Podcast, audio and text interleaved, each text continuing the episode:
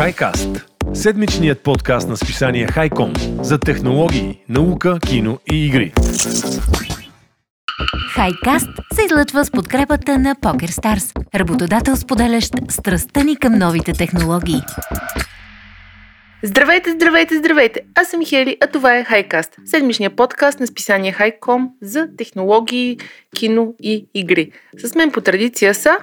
Стоян. И Геро. В кой епизод, Геро, я кажи? 65 по твоето летоброене или 27 от трети сезон. Ей, добре. Не, подготвен съм. Браво. Подготвен си, Геро, така е. Днес в епизода сме ви подготвили супер интересни новини. Даже и аз съм се включила с две новини. Но преди това, ако останете до края, ще чуете нашето интервю с Ясен Божилов, който е IT менеджер на Cash Credit. Интервюто се получи супер интересно и си говорим за геймификация на обучителните процеси в компанията. Колкото и рекламно да ви звучи, всъщност хората са направили една супер интересна игра, която има много добри резултати, така че ако искате да се възползвате от знанието и опита на Ясен, слушайте до края. И преди това, какво правим тук? Благодарим на кого? А, така, благодарности на партньорите ни от PokerStars, благодарение на които този подкаст достига до вас. Не знам дали знаете, но PokerStars е, смята и стояне, най-големия покер вебсайт в света. Иха. Иха, на платформата са направени повече от 200 милиарда раздавания. Майко мила. 200 милиарда. Даже сега сигурно са станали и повече, докато записваме този епизод. И са се състояли повече от милиард турнира онлайн. Така че, ако сте готови за нови предизвикателства, в бележките към епизода, които публикуваме на HiCom.bg, ще оставим и линк към кариерния им вебсайт. Ако искате да се предизвикате с нов кариерен старт, PokerStars предлагат възможности за развитие в различни сфери. И без да давам повече интродукции, директно давам думата на часа на Стоян. Стояне, с какво ще ни изненадаш днес? Хели, ти ни смая с някакви страшни числа, такива Е, огромни. 200 милиарда не е малко. Аз сега след малко ще те смая с още по-големи числа. Пробвай се! Ще се пробвам, да. Даже може и да те изпитам да видим дали знаеш колко нули е, защото... Дали те слушам, нали? Извадил съм една новина, която от няколко дни така се тиражира в интернет пространството, че съхраняването на данни в ДНК, знаете какво е ДНК, е дезоксирибонуклеинова киселина, която са изградени човешките гени всъщност. Та, може да се съхраняват данни в ДНК. Ако сте чували, мисля, че сме правили предаване преди времето с такава новина, но набира вече скорост и вероятно те първа ще има нещо като златна треска в информационната ера заради възможностите на тази технология. Ето за какво става въпрос. На 2 декември, т.е. ние записваме на 7, преди няколко дни бе обявено, че Microsoft Research, това е клон на Microsoft за иновации, разработват метод, който ще позволи четене и запис с много по-високи скорости в ДНК. Супер странно звучи, сега ще ви разкажа повече, защото през последните часове, буквално вчера и онзи ден, се появиха още цели три други нови разработки в тази област, в съхранението на ДНК. Набързо казвам за новината от Story, какво представлява този запис в молекулин ДНК. Няма да ви обяснявам химичния процес, но си представете, че един запис на, примерно, филми или каквото си представяте като обемна информация, може да има невероятна плътност на съхранение от Хели забележи над 1 екзабайт на кубичен инч, което означава, т.е. в едно купче, такова 2,5 см на 2,5 см, 1 екзабайт информация което означава, Хели, че 9 зетабайта информация, сега ще те питам колко нули са това, защото са много. Един А, зет... Не, не аз съм да много зле по математика, извинявай. значи един зетабайт, само един зетабайт представлява 1 трилион гигабайта. Смятай, 1 трилион гигабайта ти е един зетабайт. Та такива 9 зетабайта в едно купче, нали? Не, всъщност излагах, не е в купче, ами 9 зетабайта информация ще могат да се съхраняват в обема на малък хладилник. Тоест едно, да речеме, нощно шкафче. Това е много дейта центрове по земята, сигурно няма толкова информация събрана в так... изобщо в целите си сгради, но според Microsoft това е възможно и не само е възможно, но ще има по-нисък въглероден отпечатък спрямо традиционното компютърно съхранение. въглероден отпечатък, знаете какво е, че много енергия се хаби, нали, е ток за дейта центрове и съответно там се замърсява атмосферата и така нататък. Но до сега пречка за съхранението на информация в ДНК беше, че учените успяваха да синтезират успешно много малки количества ДНК и то на много бавна скорост. Въпреки, че, както ви казах, изследователи от Северо-Западния университет наскоро обявиха съвсем нов метод, който вече отнема часове, а не дни малко повече за това постижение на тези другите. Значи Microsoft бяха едните, сега тези другите са от Северо-Западния университет в Илинойс, Штатите. Те демонстрират как става това кодиране и съхранение в ДНК, което се извършва с скорост, забележи Геро, 3 бита информация за час. Сега това може много хора ще се засмеят, защото 3 бита това е страшно малко, нали? Все едно три машинни думи за час. Това в момента е малко, но те първа се разработват много по-бързи методи и те се наричат ензимни системи за запис. Следващите, третият екип, който обяви, че работи на такова нещо, е Института за технически изследвания на Джорджия. Това отново е в Штатите. Те пък разработват микрочип, който вече може значително да подобри скоростта, с която данните се записват под формата на ДНК и според тях поне 100 пъти ще се подобри скоростта спрямо настоящите технологии за съхранение на ДНК. Четвъртият играч, първия беше Microsoft, казах ви още три, са китайци от Юго-Источния университет в Дзянсу. Те също произвеждат процес, който дори вече обещават, че ще доведе до появата на първото устройство за съхранение на ДНК на масовия пазар според Техрадар. Мене направо ме плаши това, честно да ви кажа. Представете ли си някакви устройства вътре, не само чип, ами и някакъв нещо като жив организъм. То няма да е организъм, но ДНК, знаете всички живи същества на планетата са де-факто тяхната наследственост се кодира от ДНК. Звучи страшно крипи, и, но защо се толкова внезапно всъщност започнаха да говорят учени и IT-та за този ДНК запис? Защото през последните години стана ясно, че с тази система, ако въобще стане реалност, а тя явно ще стане, тя Хели няма да се изхъби и няма да устарее подобно на, знаете, флопи дисковете, компакт дисковете, касетки и така нататък защото в крайна сметка първо, че всяко човешко същество, както ви казах, е част от този сторич в кавички и второ, защото обемът информация ще е огромен. Представете си за какво става въпрос да имате, да речем, всички филми до сега пуснати от, в историята на човечеството в примерно кибрита на кутийка, нещо такова. 9 зетабайта информация, 1 трилион гигабайта в едно За Мунда харесва това. Да, за, Мунда, за Мунда ще се събере сигурно в една котия от цигари. Нали? И освен това и да е въглероден отпечатък, да е много нисък, да е много чист, екологичен. Със сигурност Хели слагаме една черта и приключвам с новината, че това няма да се появи в близките 5 години или 10 години, но ако е да речеме след 10, 15, 20, пак ще е постижение, защото ще стане възможно съхраняването на невероятни количества информация.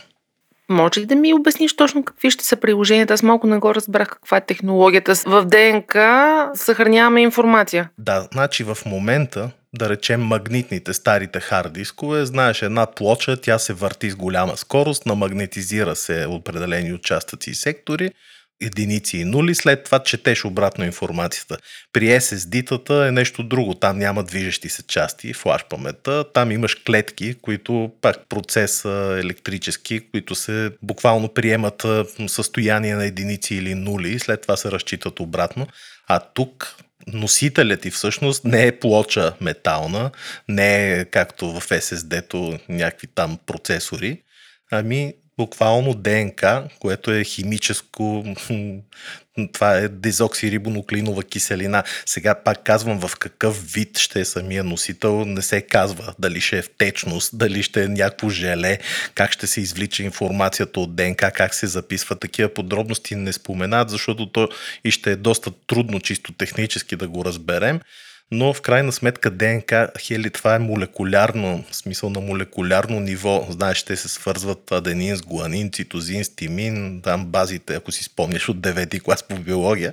но те са страшно дребни структури, страшно миниатюрни, имат много възможности и учените очевидно експлуатират начините, по които се кодира тази информация в ДНК и успяват все едно да запишат информация вътре и след това да я извлекат. Разбираш, и просто носителя на информацията е ДНК, не ти е вече магнитна плоча, така да го кажем най-простичко. Значи, ваксините с чипове Са, и... да, са възможни. Ето, край Как- сега. сега Да. стана вече тя каквато стана. Край, да. Край. Купувайте си шапки от фолио и И си Напред. защитавайте кръвта. да. Мерси Стояне, много интересна новина. Мен ще ми трябва да я прочета и слушам още веднъж, да осъзная, но вау. Мога да кажа, благодаря ти, както обикновено, че са настоян започва обещаващо. Ще видим какво си ни подготвил за по-нататъка. И давам думата на Геро. Геро, ти си подготвил новина за един наш нелюбим антигерой. Внимавай сега какво ще кажеш, да. Обикновено сме свикнали да си говорим за Илон Мъск, Бил Гейтс, нали, такива хубави примери, да ги наречем, от света на технологиите. Само, че днес ще си поговорим малко за Доналд Тръмп и защо всъщност той е в тази сфера, по какъв начин. Сега може да се каже спокойно, че всички сме имали идеи или проекти, които така нали, сме искали да реализираме и сме търсили нали, някакво финансиране нали, от тук там. Ами ако си Доналд Тръмп, това финансиране може да дойде от а, богатите приятели, защото компанията TMTG Group, т.е. Trump Media и Technology Group, получи инвестиция от 1 милиард долара от, цитирам, разнообразна група от институционални инвеститори, без да се споменават имена. Тоест, това са буквално... Сега може и самия Тръмп нали, да се направи инвестицията от личните нали, средства, но едва ли по-скоро най-вероятно наистина става дума за някакви негови приятели, които вярват в социалната мрежа, наречена Truth Social, т.е. истина. Малко повече за проекта, но при това само ще спомена, че вече TMTG Group с тази финансова инжекция е оценявана на 4 милиарда, така че започва лека по лека се превръща в една сериозна компания. Принципно един милиард, между другото, са доста пари. В смисъл, аз помня през 2012 Фейсбук купи Инстаграм за 1 милиард. Ама как ще са малко, бе, хиляда милиона е един милион. Да, Представяш си един милион долара, какво нещо са един огромен куфър с пари, ами хиляда куфър.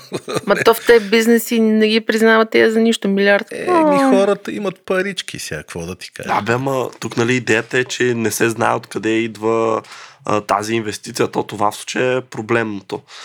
То, че са много пари, много са. Смисъл с 1 милиард може да се вакцинират а, 40 милиона души в САЩ. Между другото, тук съм извадил някакви такива примери. Или с 1 милиард Тръмп може да плати на тайните служби да пазят семейството му почти 7 месеца.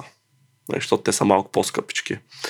Да кажа и малко повече за приложението. Може би има хора, които не са чули за него. То беше обявено официално през октомври, както казах вече, нарича се Truth и е социална мрежа.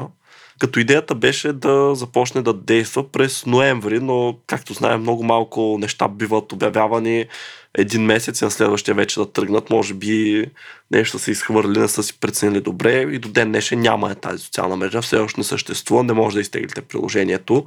Но като цяло дори да можете, ако някой ден наистина се появи, въпреки че аз лично съмнявам, че Apple и Google ще го одобрят по-скоро като АПК, примерно ще се тегли на телефон или ще е браузър, т.е. от браузъра се влиза. Идеята на приложението е да може да влизат само хора с покани. Тоест, някой трябва да ви покани, за да може вие да се присъедините. Нали? Не може всеки е така да влезе. И целта е да се, отново ще цитирам, да се бори тиранията на Big Tech, т.е. на големите технологични компании. Но той голям Робин Худ бил а, Доналд Тръмп. Браво на него, бе. Колко добър а, човек. Сега дали е Робен Худ, не знам, защото той взима от богатите, ама пак при богатите отиват тези пари, смисъл не ги раздава, така че е малко така модерен, объркан Робин Худ.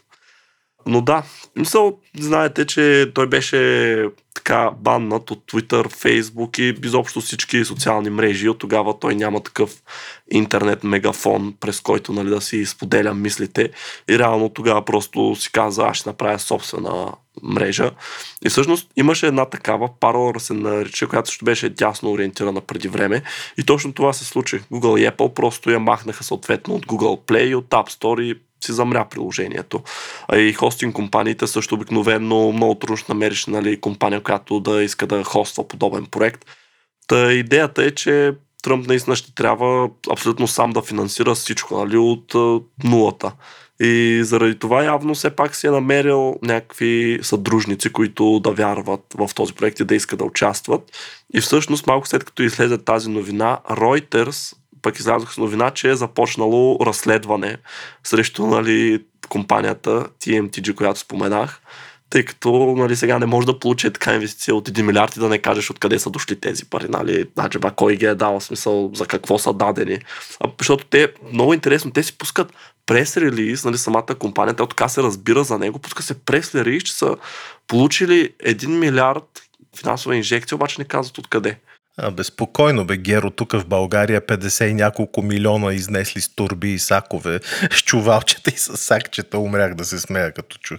Сега дали е вярно друга тема, аз много не вярвам, че е вярно, но... Аз даже не знам тая новина, за която говориш. Еми нищо, ще прочетеш, така ако се заинтересуваш от българския политически живот, но по-странното е, че в световен мащаб 1 милиард не е чак такава огромна, не че е малка сума, ама не е нещо дето може да бутне държава или нали, дори някой по-богат човечец. Виж, че тия най-богатите в момента, кои бяха най-отгоре, Мъск и кой още беше най-отгоре? Е, Бил Гейтс е там, Джеф Безос е там. Е, мисля, че 200 милиарда стигнаха. Бе. Да стигнах ли 200 милиарда? Минаха, даже. Мъск им беше минал. Сега той е, там е малко по-спорно, защото нали, те при него голяма част от това идва от акциите, тъй че те като паднат и той пада с тях. Но да, мина ги по едно време, не знам сега колко е.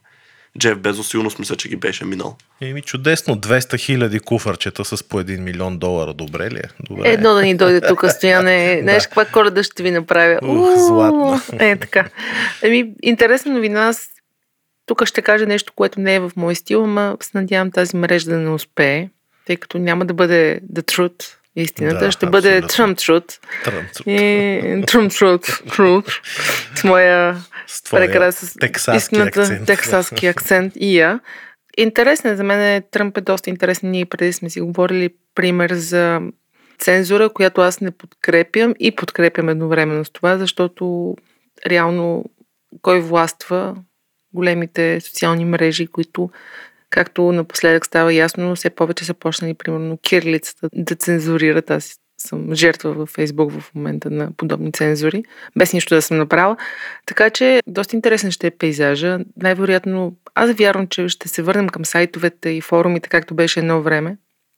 И все по-малко ще ползваме социалните мрежи в обозримо бъдеще, тъй като, както виждате, гледай какво става. И така, мерси много, Геро.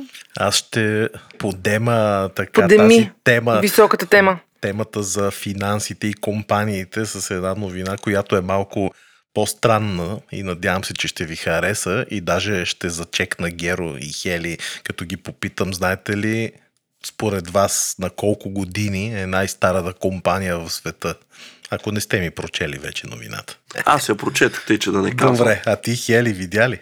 50. 50. 500. Е, е, 500, добър, извинявай, 500. добър артист си. Айде сега, сигурно си видял. видях, видях, кажи. Добре, веднага изстрелвам. Най-старата компания в света е на над 1400 години. Аз, като го прочетох това, признам си, преди две седмици, мислех да вкарам тази новина в предния подкаст, но тогава имаше други актуални новини, затова си оставих за сега. 1400 години компания. Вие представяте ли си за какво говорим? Ако се замисли човек, сигурно ще се сети в коя държава би могло да съществува такава компания. Естествено, Месопотамия. Месопотамия, да, тогава тя преди тези години вече не е съществувала вече. За тя е толкова стара, че тогава вече я е нямало, но както и да е. В Япония, естествено, драги ми слушатели, компанията е японска и дори оцеляла след двете атомни бомби в Хирошима и Нагазаки, представете си. Но ето повече подробности. Името на тази компания е Конго Гуми. Тоест, не са гуми от Конго, ами просто Конго, очевидно е някакво име, не знам, не си направих труда да го потърса. Конго Гуми. Семейна японска строителна компания. Която е специализирана в изграждането на храмове. А, така. Защо храмове? Сега ще разберете защо през 578 година, значи това звучи 578 година, това е преди създаването на България, представете ли си? преди още България да е била наречена държава, известен корейски строител на име Шигемицу Конго е поканен в Япония от принц Шотоко, не им знам историята, но така прочетох, за да построи будистки храм в страната. И тъй като будизмът тогава е нова религия за Япония, не е имало занаячии, които да строят или да ръководят проекта по построяването на будистки храм. За това Конго е натоварен да построи храма на четирите небесни царе, който, забележете, все още си стои и се извисява в Осака, Япония. Това прави, може би я има и в книгата на рекордите Гинес, най-старата оперативно работеща компания в света, която извършва дейност вече 1443 години. Тогава, през тази година, нали, е създадена компанията. Малко по-късно, член на семейството на Конго решава да започне цял бизнес и да го продължи делото на баща си. Превръща компанията Конго Гуми в работеща и от тогава насам, забележете, потомците на Конго Гуми в продължение на 40 поколения ръководят тази компания и имената им са изброени в 3 метра дълъг свитък от 17 век.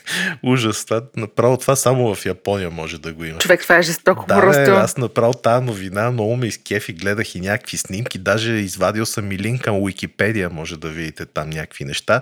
Но интересно, че ето ключът към дълголетието на тази компания – е, че всъщност строителният бизнес на будистки храмове, тъй като тая религия, знаете си, е непоклатима през вековете, е бил надежден точно заради това, заради милионите будисти, които генерират над 80% от приходите на компанията. Сега тя явно е сторила и някакви други неща, но като цяло това е и основната дейност.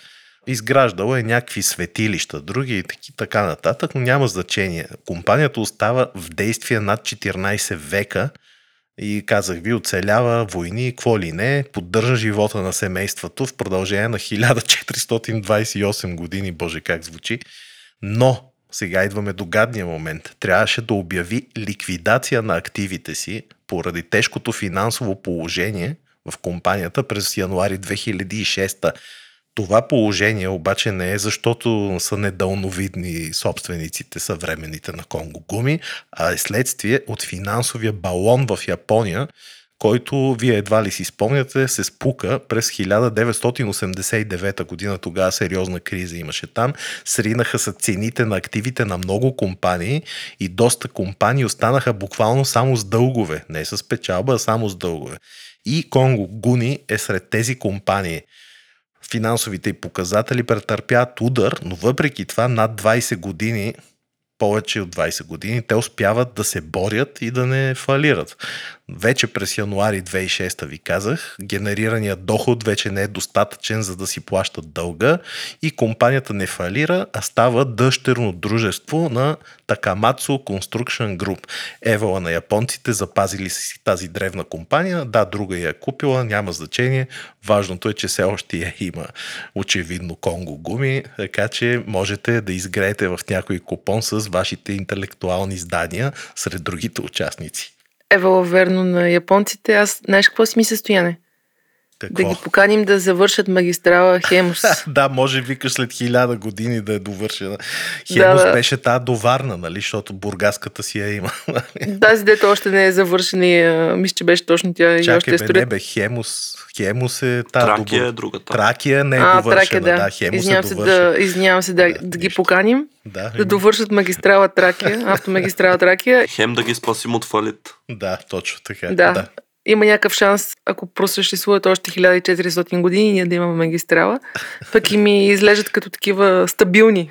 Абе, ти се смееш, ама аз като дете, не баш дете, може би тинейджър, гледахме, имаше едно анимационно филм, че за Штъркела Чоко и Жабока Боко, не знам дали сте Е, имаше го в списание Дъга. Така, а така и там се размятаха плановете на Софийското метро, нали, за строежа и те бяха 2000 и някоя година, примерно и трета, нали.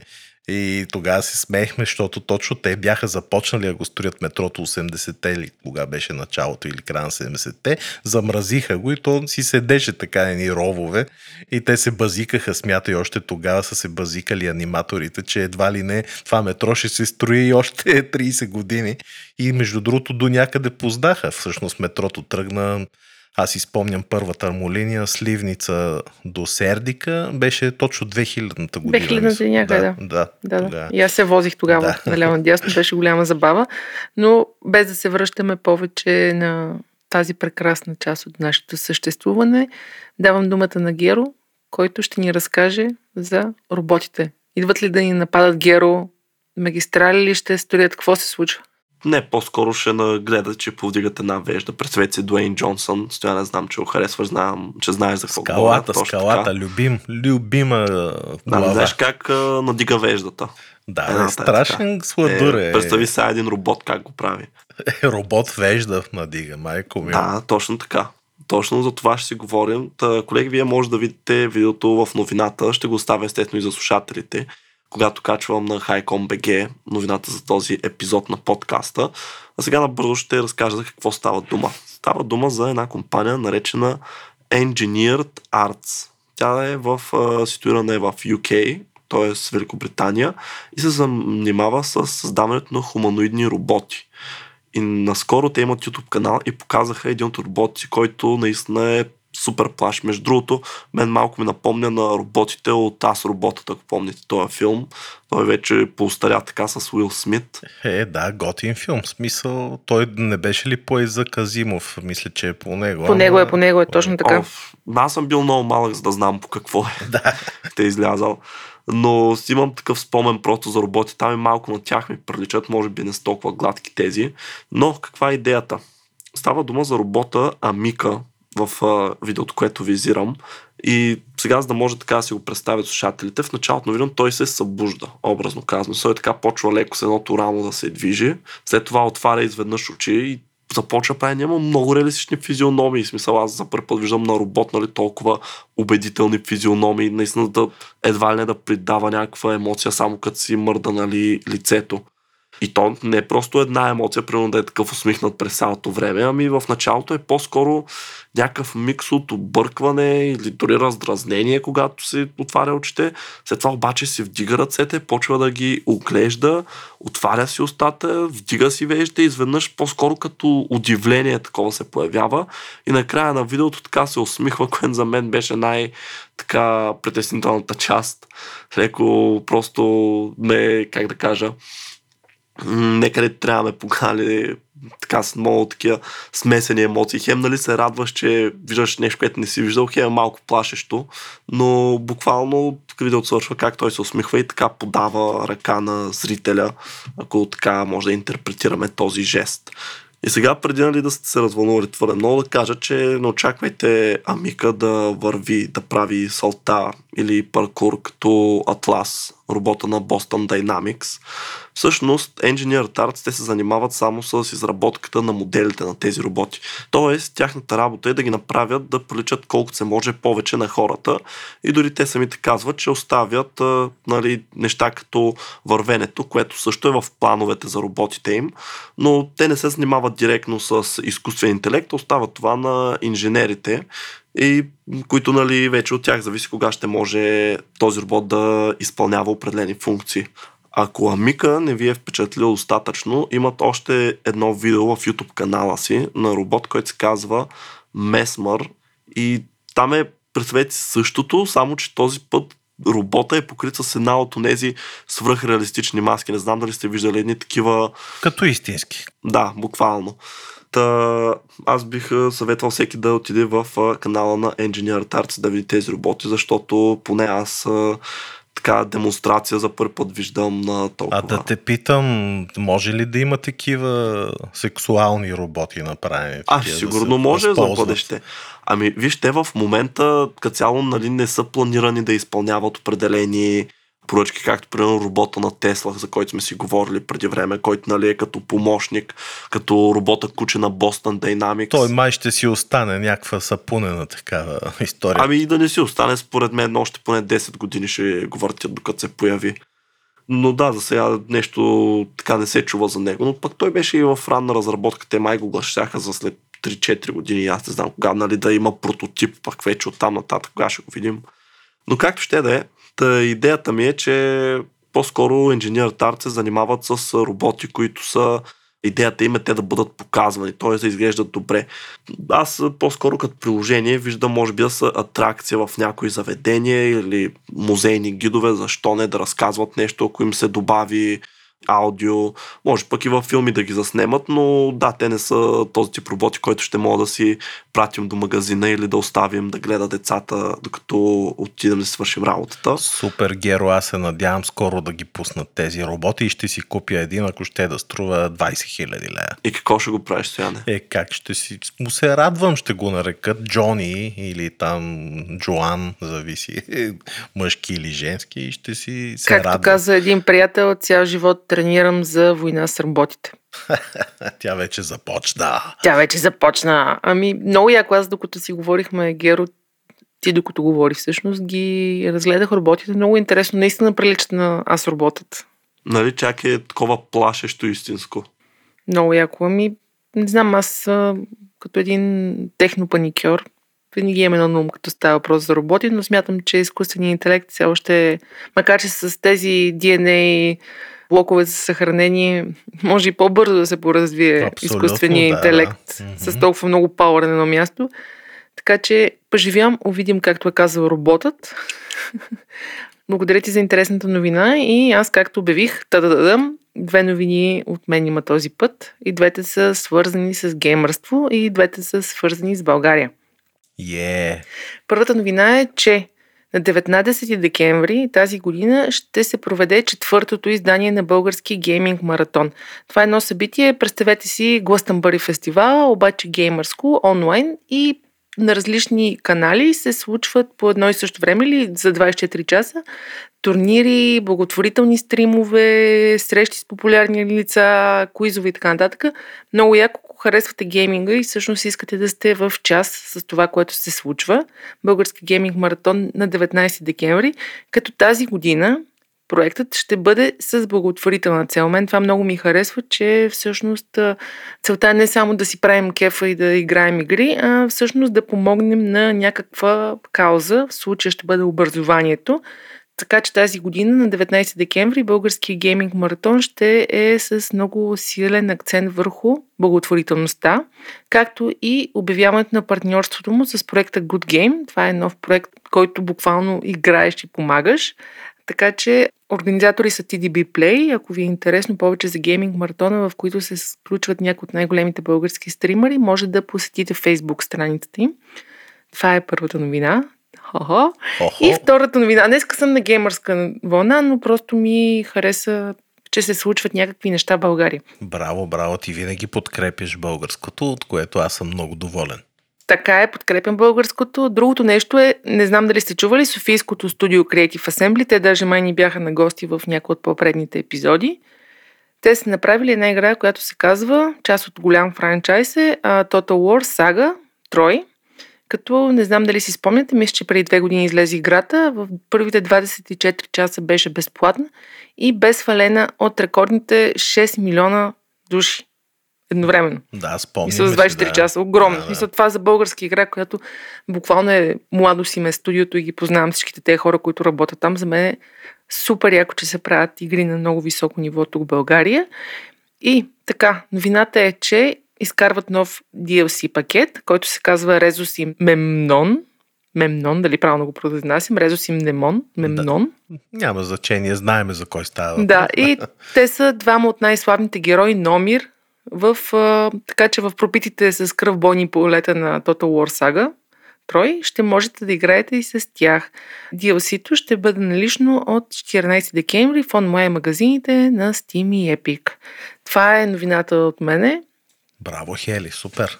Кефа се, че се случват хубави неща, кефа се, че българската индустрия се развива. ако не знаете, българската гейминг индустрия е доста голяма. Има около едно 50 студия, малки и големи, които правят много качествен контент и много качествени игри, може да се позаинтересувате. И с това директно минаваме към ентертеймент, е наречената част на нашия подкаст и ще си говорим кой какво гледа миналата седмица. А, така, аз веднага казвам, че се извинявам на всички слушатели, които са загледали Star Trek Discovery, защото изненадващо за мен доста затъпя сериала нататък, но то пък, как, какво да ти кажа, една серия става, две не стават, общо взето явно пълнежи правят, както много други сериали, но здраве да е. Ако не сте почвали да го гледате, не знам дали да ви го препоръчам, това исках да споделя за Star Trek Discovery, но с нощи бях в някакво такова странно настроение и реших да гледам Хели един филм, който го има в HBO. Мисля, че и в други стриминг канали го зърнах, може и да греша. Аз го гледах и се смях от сърце. нали? На HBO ли го гледа? Къде да, на HBO гледах. А, така. Филма се казва 8 Bit Christmas и аз ти казвам, съм супер очарован от този филм и дед викаш се смях, накрая щях да и райва даже. Филма е много трогателен и готин, особено да се доподчерта за хора от така моята възрастова група или малко по-младички. Защо? Защото става въпрос за едно връщане към светът на 80-те години в Штатите, естествено, но той в България горе-долу подобно беше. И не само към връщане на света тогава, ами по-скоро става въпрос за един баща, който в началото на филма започва да си говори с хлапето си момиченце малко, което естествено, като едно нормално американско и българско момиченце, иска за коледа телефон, смартфон. Нали?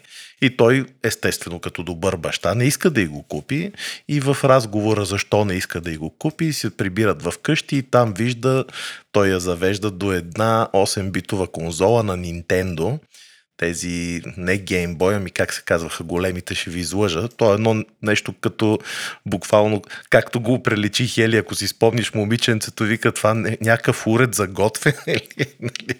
прилича и на печка.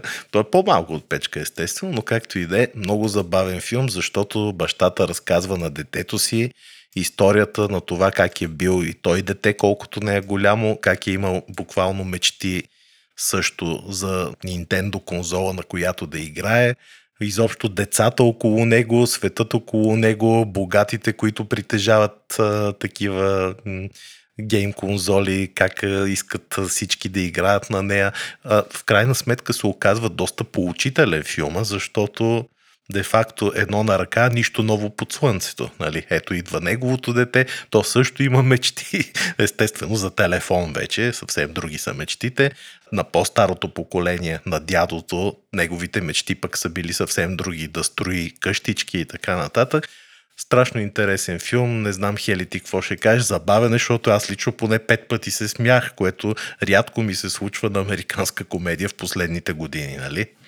Значи аз принципно не си падам по лигави коледни да, филми. Да, той е лигав, коледен и такъв Но този ми хареса е много от сърце. Приятен, да, да, да, с а, такава тази емоция и с носталгията да. към едно по-спокойно от минало време, в което нали, най-големият ти проблем е да си купиш Nintendo. Ама за... и не само това, между другото, има много препратки и базикни с такива така е. стари, да. С поп-културни да, от тези елементи години. от тези години, казвам, така е, да. Че ще Жестоки. го харесат по-дъртите, защото те ги помнят тези неща. 8 Bit Christmas, 8 битовата коледа, препоръчвам на всички, много ми хареси на мен. Мерси, Стояне. А, ами, аз какво гледах? А, това, което мога да препоръчам е Аркен. Ние си говорихме за него. Аз го почнах и в началото ми беше супер глупав, много детински ми изглежда. После за една вечер, след първите 15 минути, не спирам да го гледам. Я много казвай, е. защото и аз мисля покрай хлапето ми да го гледам. Ами то е Ама на... не съм играл по играта. League of Legends. И аз не Да. съм играл игра, това няма никакво значение. И за големите фенове, които са играли играта, всъщност дава историите на главните герои и за тези, които никога не са играли играта. Е много интересен, сюжетът е супер оригинален, анимацията е прекрасна, музиката е много добра и въобще през цялото време нещо се случва, държите в напрежение, има развитие, има злодей, има развитие на героите, въобще мега добро е направено. Просто в началото, дори да ви се стори малко детинско, Аркен, То не случайно е в топ, даже дали не беше Да. топ едно в България в Netflix. Ами жестоко е. Аз толкова добра анимация мога да ти кажа Love Sex and Robots. Последното, което Да. съм гледала толкова добро. За мен това е анимацията на годината, буквално. Другото, което почнах да гледам е Хари Потър турнирът. Това е по HBO, тъй като аз съм фен на Хари Потър, те организират нещо като честване на 20 години от излизането на Хари Потър, кога минаха 20 години. И турнирът е нещо подобно на семейни войни по телевизията. Сещате ли се? Два отбора се изправят ни срещу други Аха, и отговарят изпорят. на въпроси от Хари Потър. Не е лошо, не е нещо особено, горе-долу. И тъй като нали си плащам и Apple, викам да го използвам абсолютно и до край, да гледам всичко, което е там. И ти ли? Започнах, да, и аз така, едно, което се казва Акапулко. И да, всъщност то е комедия е- някаква, нали? Комедия е много е приятна, забавна е, много е красива. Става въпрос за разказа на един self-made милионер, как е започнал в работата си в един хотел в Акапулко. Въобще забавен е, О, значи пак е такъв красиви ретро. картини има. Красиви картини, Супер. но не е нещо дълбоко да си Уау, кажеш, да. леле, този филм ми промени живота, този сериал. Мгм. Ста. Това е. Супер. И така, добре, това е от нас. Значи от мен е Аркин, Хари Потър и Акапулко, а Star Trek Discovery и 8-Bit Christmas от Стоян. И минаваме към Игрите. гейминга. Геро, гледам, че само с тебе сме си джиткали.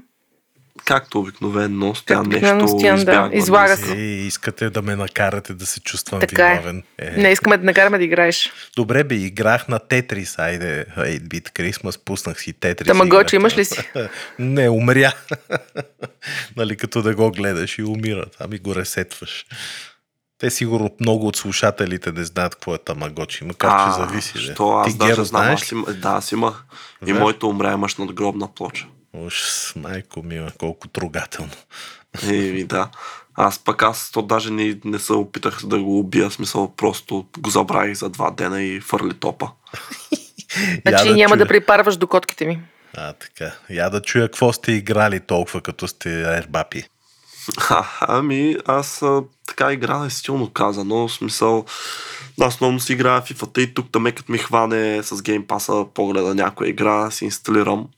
Нямам просто толкова много време да играя, когато имам си го а, прекарам в FIFA, но все пак появи се така, нали, безплатно да си дръпна една игра, Mortal Shell се нарича. Enhanced Edition. Това значи, че е такова специално издание, което се очаква да изглежда по-добре, да има повече, може би, контент, повече съдържание. Сега признавам се, не си направих труда да видя каква е разликата между обикновеното и нали, стандартния Edition и този. Но каква е идеята? Сега сигурно не съм най-добрият човек, който да съди подобна игра, най-малко защото съм играл буквално един час от нея. Но това, което веднага гарантирам, че всеки, който я хване, ще си каже, боже, това прилича на Dark Souls. И е така, както знаем, една супер известна поредица. И за тези, които пък не знаят, това е буквално игра за мазохисти, най-общо казано. В смисъл, те са супер трудни, обикновенно са направени в една такава много тъмна обстановка. Примерно ти си някакъв рица, нещо такова, нали, средновековно и постоянно ходиш на някъде, ту си в някакъв замък, ту си под земята, ту си в блато, нали. Е така сменяш се едни тъмни обстановки и се биеш с, нали, примерно някакви скелети, демони и всякакви други дракони, нали, каквото сетите чудовища. Но всъщност те са супер трудни, защото много рядко можеш да си запазваш прогреса.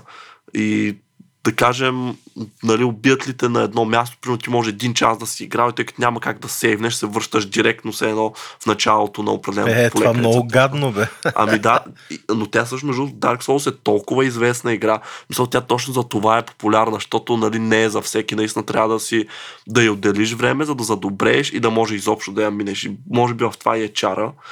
И буквално Mortal Shell е абсолютно същата, с естествено няколко малки твиста, като както името предполага, което нали, грубо се превежда на български като смъртна черупка. И не знам точно в какво същество играеш, но е нещо такова като нали, хуманоидно, което се въплатява в едни брони, буквално. И идеята е, че ти можеш да ги сменяш и имаш силата да се втвърдиш нали, в правилния момент. И ако успееш, примерно, точно преди да те отдарят и те отдарят, като си втвърден, си възстановяваш част нали, от хелбара.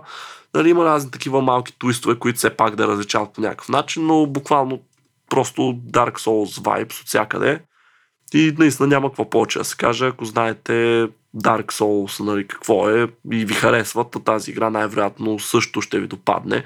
Също така да спомня, че е от 2020, така че си е новичка сравнително и има доста добри графики. И пък ако не знаете какво е Dark Souls, ами, по-добре вижте не, ако не сте на Xbox като мене, тъй като тя е по-популярната, така може би с по-развита история. Чак след това може да пробвате и тази така альтернатива, нека да я наречем. Аз, Геро, сега проверявах кои са игрите в PlayStation Plus за декември и познай. Сигурно я има. Има я, да. Mortal Shells е безплатна, но след това ревю, което им дръпна, ще стоя много далече от нея, защото съм си щупила джойстика на Dark Souls веднъж и супер много се изнервим на тази игра и въобще няма да я пипна повече нито подобните, но ако, както каза Геро в началото, сте мазохисти, драги слушатели, Играйте ги те игри, пишете ни в Дискорд, кажете ни колко са ужасни или колко много ви харесват. Аз ще съм съвсем кратка. Зациклила съм на Dishonored 2 и още не мога да мина една мисия вече трети ден. И междувременно поигравам Assassin's Creed Rogue. Това е класическа игра от поредицата. Няма какво да ви обяснявам за какво става въпрос добра е, заслужава си. Благодарим на Тошто, който ми я прати да я играе. Тошето е мастер, мастер Тошко. Както знаете, последния Assassin's Creed също е правен в голяма част от него в България. Така че имаме и българската следа в този огромен франчайз, който е един от най-известните в света. Браво, Тоше, браво, Assassin's Creed. И това е от нас. Да благодарим на партньорите ни от Да благодарим. PokerStars, нали? Да, те също като нас са фенове на технологиите. За това, мили слушатели, ако търсите работа, искате да промените нещо в кариерата си или пък сте просто любопитни, вижте кариерния вебсайт, който винаги оставяме в бележките към епизода. И сега е време за интервю. Ще си говорим геймификация на обучителните процеси с Ясен Божилов от Cash Credit. Това беше от нас. Аз съм Хели, с мен бяха Геро и Стоян. Всичко добро, чао! Чао! Здравейте, аз съм Хели, а вие сте във втората част на Хайкас, в която по традиция ви срещаме с много интересни хора от света на IT индустрията в България. Днес на гости ни е съм Божилов от Cash Credit. Той е IT менеджер на компанията и с него ще си говорим по една много интересна тема, която ме буквално вълнува от години – геймифициране на обучителния процес. Аз самата вярвам, че геймификацията те първа ще навлиза се по-усилено в нашия свят и се надявам ясен да ни даде повече информация по темата – но преди да започнем, здрасти, Ясене, много ти благодаря, че си ни на гости. Здравей, Хели, здравейте на всички слушатели. Аз така гордо почнах да те опознавам, особено докато си правих ресърча по темата днес, но все пак би ли се представил с какво се занимаваш точно в кеш кредит, от колко време си в компанията, интереси, хобита, така да те поопознаем като човек? Еми, аз съм IT менеджер на компанията Cash Credit, която по принцип е финансова компания. Занимаваме се с представяне на финансови услуги, което звучи адски скучно, нали? особено за един IT специалист в тази модерна сфера. Оказва се обаче, че изобщо не е скучно, че всъщност най-интересните неща се правят в финансовата индустрия. Така че аз имам широко поле за изява. В личен план си имам куп хобита, както всяко IT, доста от тях са екстремни. По едно време бях алпинист, после станах пилот, твърчах с самолет, докато не ми писна. Сега последното ми така по-сериозно хоби е, че се занимавам с римски възстановки. Хода се бие като римски войник из цяла Европа с разни варвари. Участваме с археолозите в възстановяване на разни неща, които са открити само по записи. Това се нече експериментална археология. Въобще времето не ми стига за нищо. Значи, ако драгите слушатели в момента можеха да видят снимка на моето лице, аз съм се ухилила до уши и си викам, леле, колко яко. Това е жестоко просто. Разбрах, че пишеш и книги, докато те ресърчвах в LinkedIn. Разкажи ми повече и в тази посока какво правиш? То е много гордо да се каже, че пишеш книги. Написал съм и съм издал една книга, която между другото се разграби. Тя е така в жанра приключенски, исторически екшън, което е, разбира се, от римския период. Действието се развива на правилни места, с правилни дати, с правилни там императори и такова, само че за да е готино, нали, има една банда там, плетени, дето обикаля и изпада непрекъснато в разни приключения. И съм много горд, че съм написал една книга. Сега се опитам да завърша втората. Как се казва първата книга?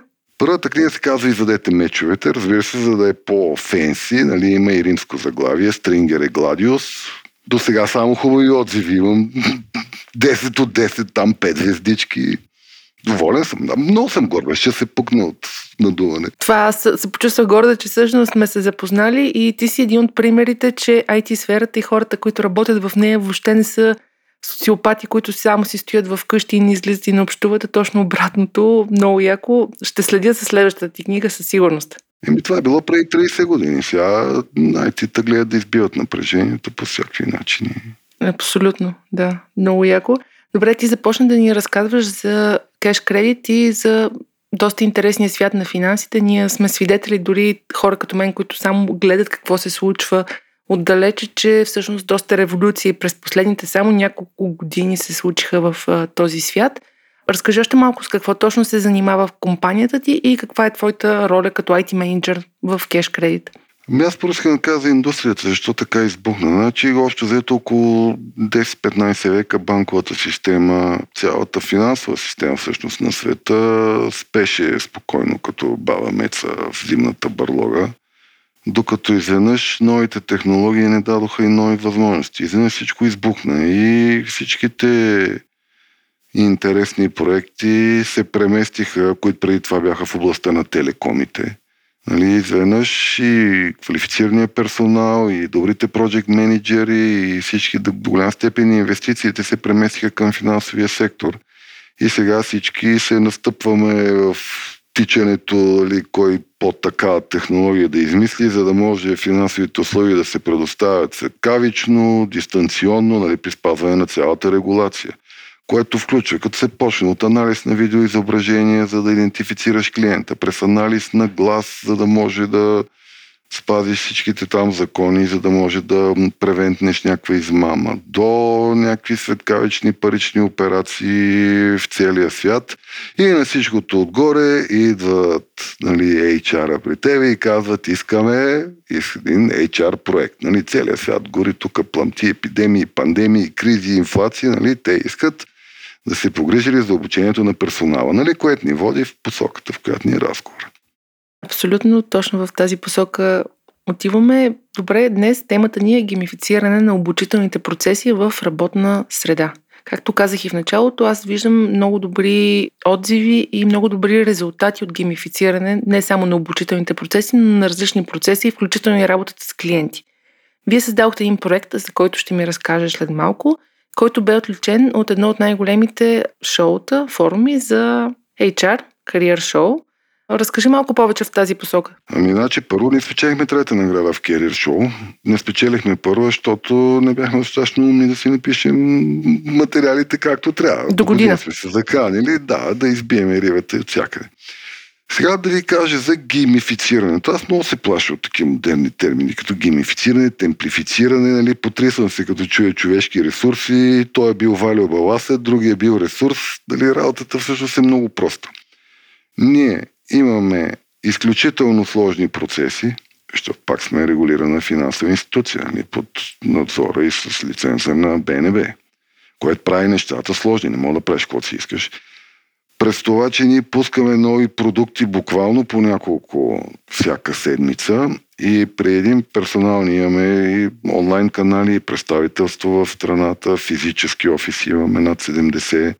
Общо взето в компанията работят около 300 човека, които по никакъв начин не могат да насмогнат с а, новостите и с големи обем. Това го има между другото всички компании, които предлагат много неща. А освен това, ние въведохме и допълнителни програми като стандарт за качеството, как да се отнася с клиента, как да идентифицираш неговите нужди, не да го набуташ с някакъв продукт, дето не му трябва, само и само да си направиш продажбата.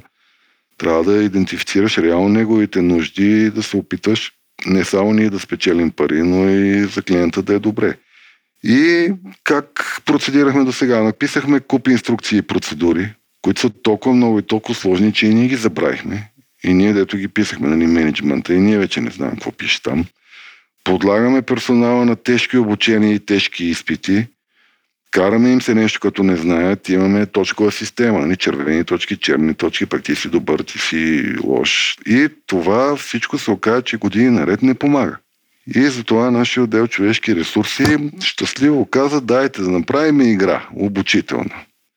Ние IT, разбира се, веднага изумяхме и успяхме да се криеме около две години от този проект. Уж сме много заети нали, с други важни държавни дела. Много ми харесва колко си откровен.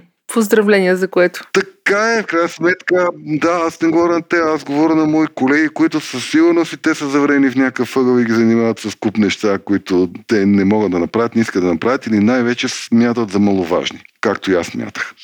Но дойде пандемията и ние започнахме да се сблъскваме с на работи, не само които са ударени, нали, че сме затворили офиси, нали, че клиентите са наплашени, че законодателството се промени тогава. Нали, клиента беше защитен от това да върне кредита при определени условия и при определено време или пък по някакъв начин да му го разсрочим, защото е в затруднение. Ние за първ път разбрахме какво означава да си загубиш персонала и не да го загубиш, че са напуснали, ами че са загубили мотивация, че са изплашени, че не знаят какво да правят, че не вярват на менеджмента, че има план – и тотално се стреснахме всички и си казахме, бе, тия хора, тия ресурси, май са наистина хора и май наистина са по-важни, отколкото изглеждат. Защото е много лесно да седиш на върха на планината и да обясняваш как си най-велика отдолу. Хората просто не са обучени или не са разбрали или ги мързи. Оказва се, че изобщо не е така.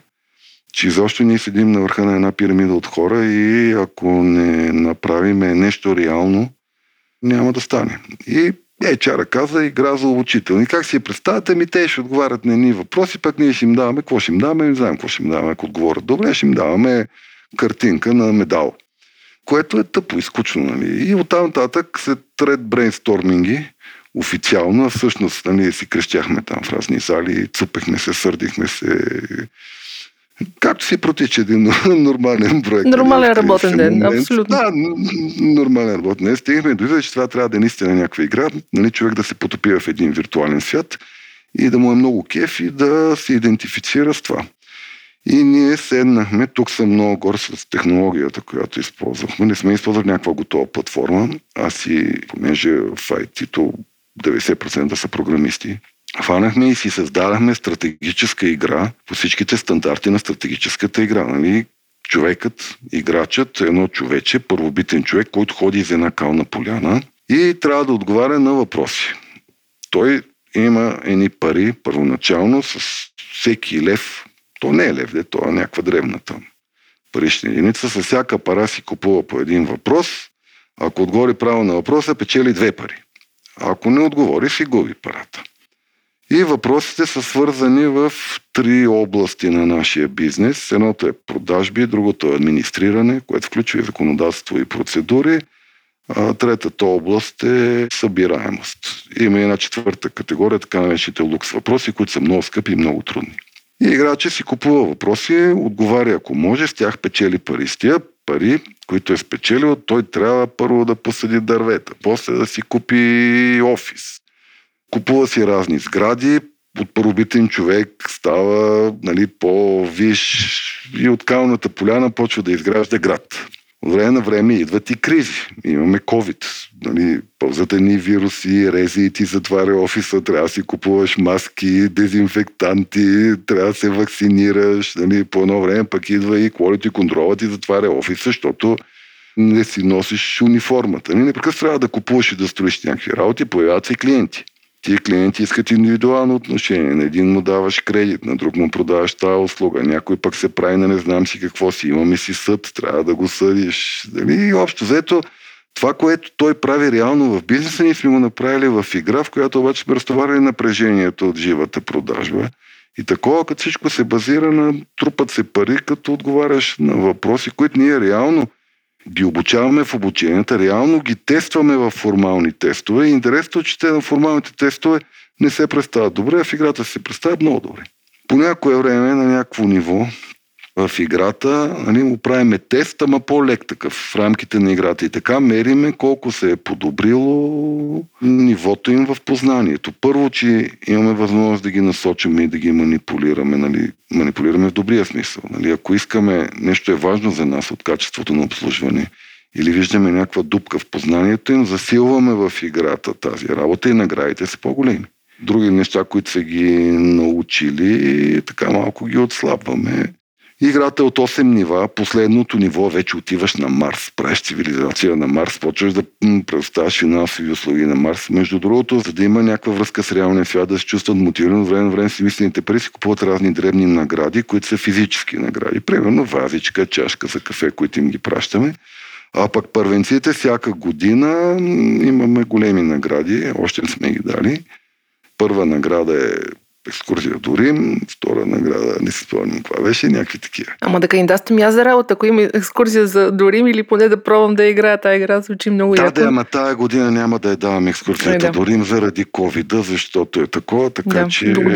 Да, затова не искаме да бием много тъпа на какви ще са наградите, ама ще става много яко. Рано или късно ще има и екскурзия до Рим. Ще има екскурзия до Рим, втора награда екскурзия в България, трета награда, поне тя повечето е римска играта, няма да казвам защо. е римска.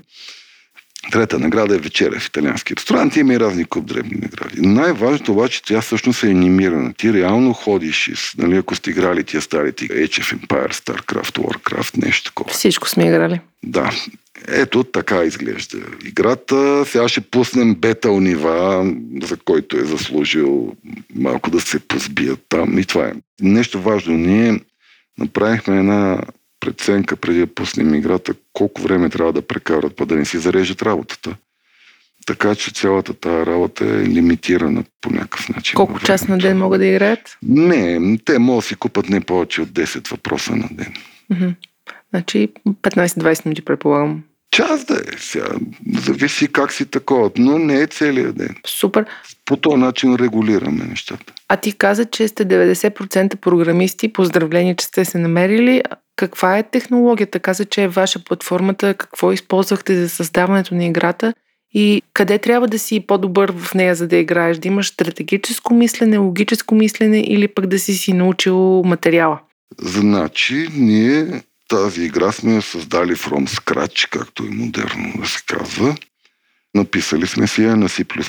Ние много потребяваме C++. Тук за колегите, които са програмисти, ще питат, що ще използваме всякакви програмни езици. За вебовете използваме каквото трябва за анализите на профилите, понеже не използваме много профилиране, използваме Python, но всичките ни оперативни системи са написани на C++, защото трябва да се правят много бързи сметки и там на системно ниво слизаме.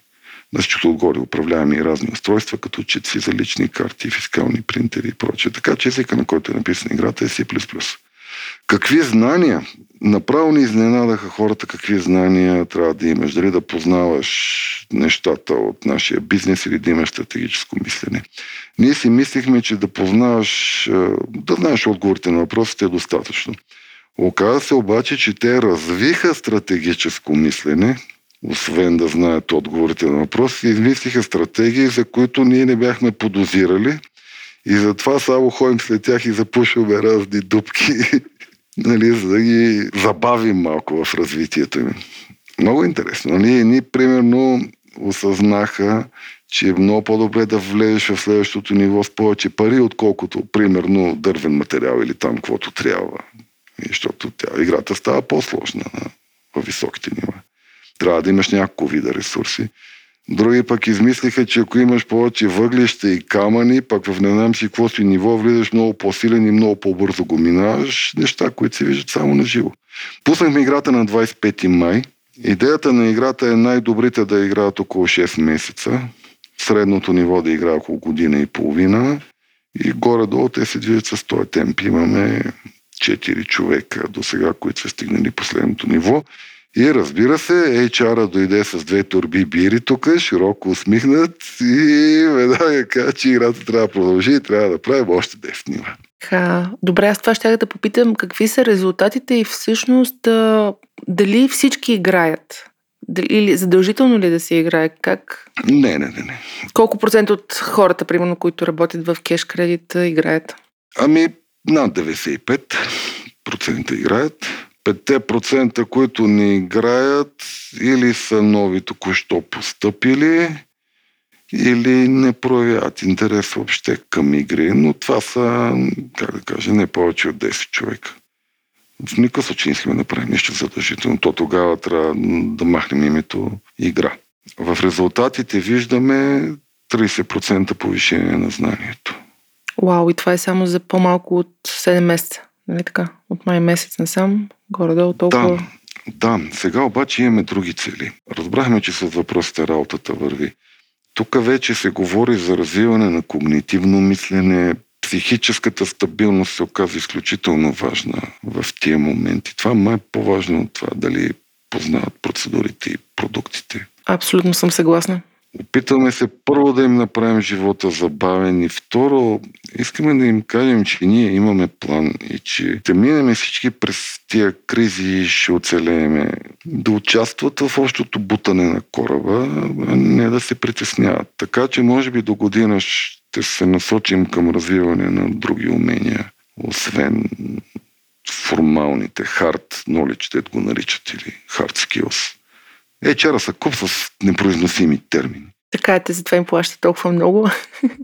Добре, освен ако няма нещо какво да добавиш, аз повече въпроси нямам. Определено поздравления за посоката, която сте тръгнали, че въобще сте стигнали до нея и вървите из... И много благодаря, че се интересувате. Между другото, доста големи фирми се заинтересуваха, така че вероятно ние ще направим един семинар с видео вече за всичките HR, които се интересуват. Ние няма да продаваме тази игра, още не ни интересува, но просто се зарадвахме, че сме направили нещо значимо в някакъв свят различен от нашия. Ще помагаме ще консултираме всички колеги, които се интересуват. Знаете ли кое е най-трудно? Когато направиш игра, не е трудно да направиш играта. Трудно е да направиш красива, да я направиш анимирана. Ами не мога една кръстослойца и въпроси и отговори да бъде игра. То това си е един тест. Така че ние хвърлихме много усилия в анимацията, в движението, в света. Лихоти ни клиенти, доволни, недоволни, казват някакви неща, идват ни други, правят някакви зулуми, бедствия. Нали? Това всичко е къртовска работа от гледна точка на визуализация и на управление. Поздравления за това, че сте отворени да помогнете на колеги от бранша. Определено, особено през последните две години, тези проблеми, които изброи, доста от нас се срещнаха с тях и според мен трябва да се работи, а пък чрез игра това може да бъде постигнато на по-лесно ниво, без да някаква резистентност от страна на хората, че те идват да ме учат на нещо.